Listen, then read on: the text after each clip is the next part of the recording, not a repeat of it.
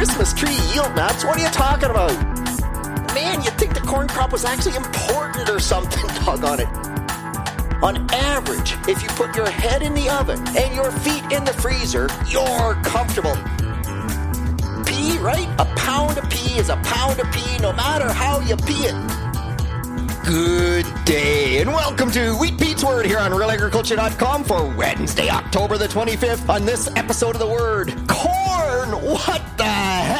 is going on in that crop? Then, big wind. Wow, we had some winds in Ontario the last couple of days, but last week, the wind in Western Canada was insane. What's the impact of that? Then, we have questions about soil testing, soil fertility, the crop of all crops, my wheat crop. Finish up at the end with red clover and alfalfa fall management. Let's go. First off, yes, you are actually starting to give me some data. I'm getting some yield data coming in, some plot data coming in. Speaking about plots, send me the information. So, Josh, you asked for my email address a while back. I apologize, I forgot to give it. P Johnson, that's J O H N S O N. P Johnson realagriculture.com. Send me your plot results. You can tweet them to me. You can leave them in the voicemail system attached, however you get them to me. But yes, I want those plot results and love questions coming by email as well, comments, whatever. Just keep that feedback coming. On the corn crop, there are some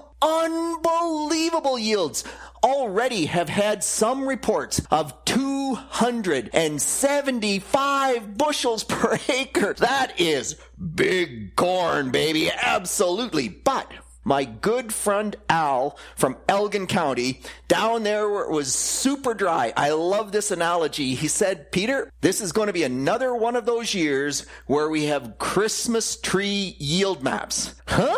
Christmas tree yield maps? What are you talking about? We're going to have all sorts of green in the really good dirt areas, the low areas where have good moisture holding capacity. And on the sand knolls, we're going to have nothing but red. Red and green, not very much yellow. I love that. Actually, he's talking about 150 bushel per acre spread on some of the corn that's been harvested. Just quite unbelievable. So, some big yields, some ah, not so good yields, but I love the big yields. And then we come to moisture. Unbelievable what has gone on in the corn crop from a moisture perspective over the last two weeks. So, one caller from Eastern Ontario saying that the corn in the last two weeks has dropped between 8 and 12% in grain moisture. That's almost unbelievable. Even in September, it is hard to lose a percent in moisture per day or even a half a percent of moisture in day. We're in late October. If you lose a third of a point in moisture a day, that's an amazing day in October. Meanwhile, I was out and spoke in Renfrew last week, and they talked about corn silage moistures that dropped 6% per day. 63%, the grower was watching, watching, watching, doing all the right tests.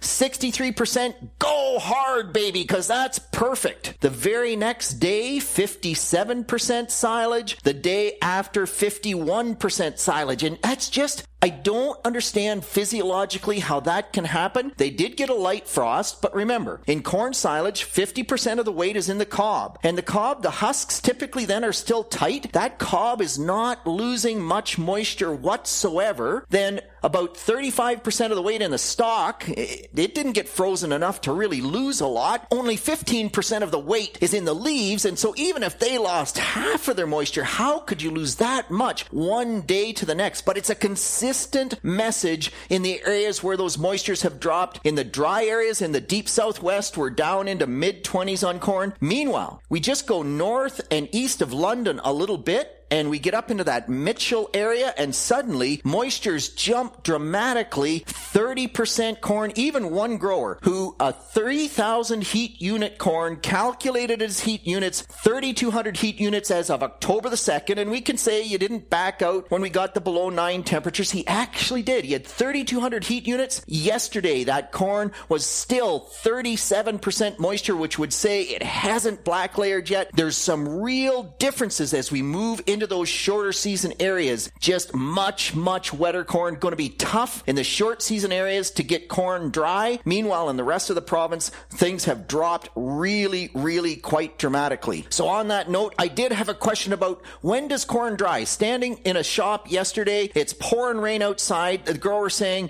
it, it, does the corn dry today? And the answer is it's all about the temperature and the relative humidity and the equilibrium moisture content. So believe it or not, if your corn in the field is at 33, 32%, it's just black layered. If it's above that, drying really becomes about the plant translocating more nutrients into the kernel and pushing the moisture out, replacing it with photosynthate. So then the relative humidity doesn't matter as much. It's more about plant growth and temperature. Once you black layer, it's strictly about the differential between equilibrium moisture content and the actual moisture content of the corn. Yesterday, 12 degrees Celsius, 100% relative humidity, because it's raining for crying out loud. The equilibrium moisture content on corn under those conditions would be about 25% moisture, give or take. If your corn's at 32, it's still drying. It's not drying very fast because of the difference. 32 to 25 isn't that big. But the corn is still drying even in the rain. Meanwhile, get a good day. 25 degrees Celsius, 50% relative humidity. Gosh, the equilibrium moisture content then is 10%, give or take. So that differential is huge and the amount of drying can really be quite significant. So yes, there's a difference, but it is amazing that corn dries virtually every day in the fall until it gets at least less than 25% moisture. Few other notes on corn. Man, you'd think the corn crop was actually important or something, doggone it. Lodging. We talked about the plant cannibalizing the stalks, particularly on droughty areas. Yes,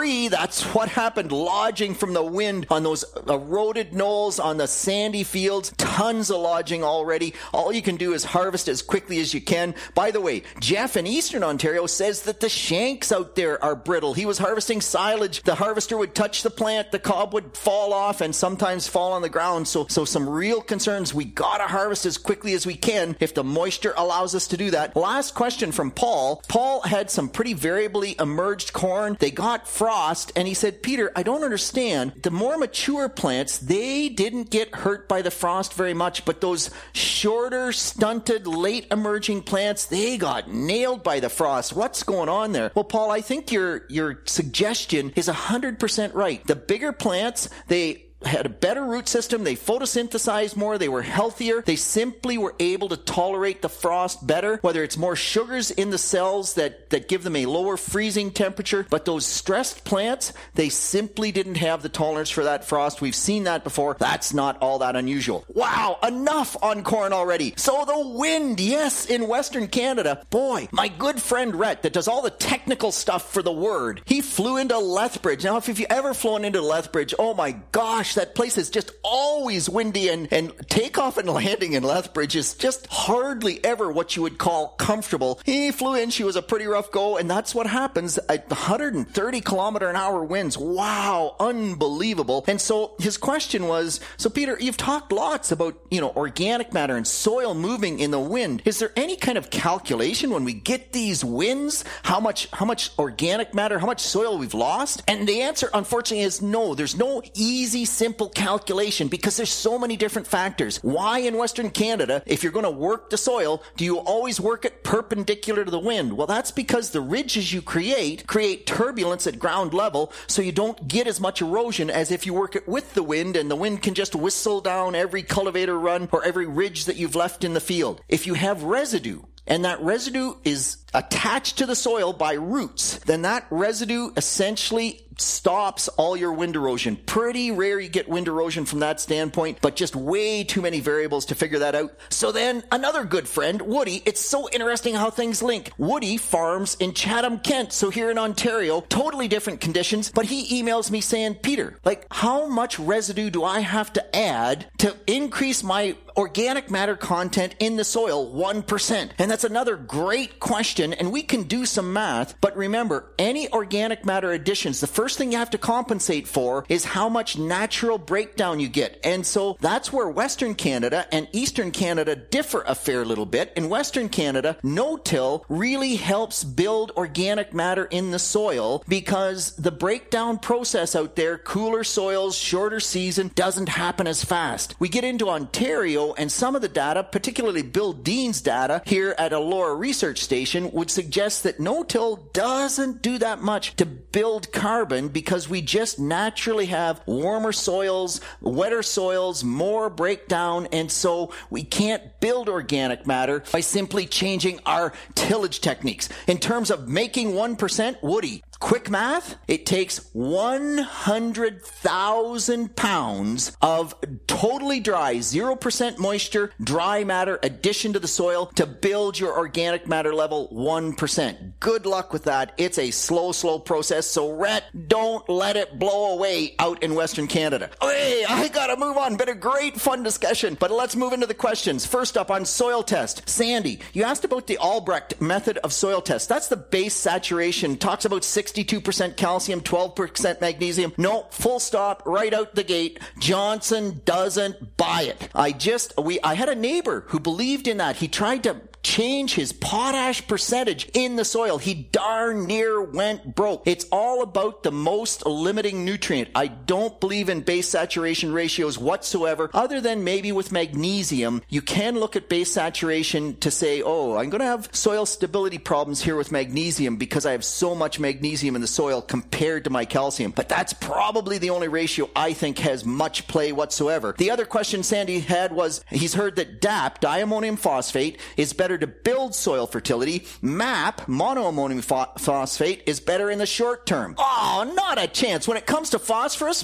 P, right? A pound of P is a pound of P no matter how you pee it. So it just simply doesn't matter. DAP or MAP. Next, a question about nutrient removal of wood. This is kind of interesting. So the grower says he's harvest woods every year, a couple tons per acre per year, and his soil test isn't much lower in the bush than it is out in the field. Well, you know, there's not much nutrient in the wood. So think about this. If you burn the wood, you're burning the carbon. It's 50% carbon. It's about 42% oxygen. There's only 1% of the wood that is all the other minerals combined. And so burn it. Look at how much wood ash you have left left. And in that wood ash, you have zero nitrogen, 1% phosphorus, 3% potash. Nope. You're removing a lot of carbon with the bush. You're not removing many nutrients. On nutrients, Judy, you asked about 75 bushel per acre soybeans. That's what your soybeans yielded this year. Wow! Oh, that's amazing. And you got the wheat in. That's excellent. You did the nutrient removal calculation. You were short four pounds of phosphorus, 23 pounds of potash. The question, if you broadcast 81 of phosphorus, 80 of potash, is that enough for the wheat? Well, the easy answer is yes. But boy, soil fertility is way more complicated than that. And I'd like to look at a three year removal. We need to talk more, but the short answer is absolutely yes. Jennifer up in Renfrew, I spoke there. Oh, did she ever take me to task because she says, Peter, you never say that wheat after canola is a good rotation. Well, let me change that right now. Yes, wheat after canola is one of the best rotations. In Ontario, I like wheat after peas better, but in Western Canada, there ain't nothing better than wheat after canola. So Jennifer, you're right. Grow wheat after your canola.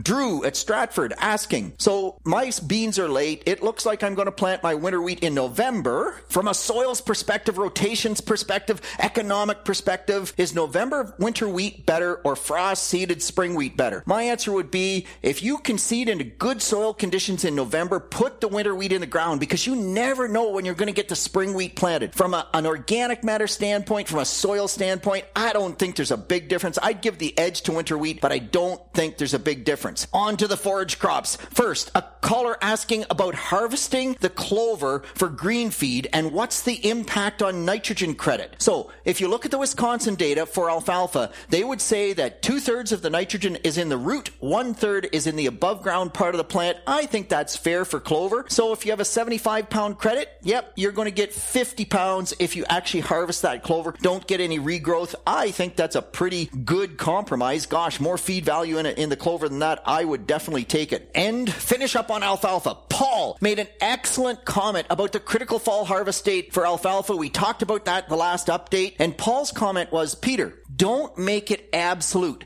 You're so right, Paul. There is no absolute because the critical fall harvest date is based on average temperatures after that period. And gosh, my good friend Nature Nut Nick had the best quote ever about averages. On average, if you put your head in the oven and your feet in the freezer, you're comfortable. Man, you're not comfortable at all. But it's based on averages. So if you don't get average after the critical fall harvest period, different things can happen. So the critical fall harvest period is a guideline. You use the guideline to the best of your ability and you do what you have to do beyond that. By the way, to the caller from Mount Forest who said, this critical fall harvest period, doesn't alfalfa stop growing when it gets two nights of minus four Celsius or lower? And the answer is nope actually, alfalfa will keep growing even when temperatures get down to minus nine. Minus nine is sort of the point where all growth ceases for alfalfa. Of course, it's not growing below zero. Don't misunderstand me, but, but it won't go dormant. It continues to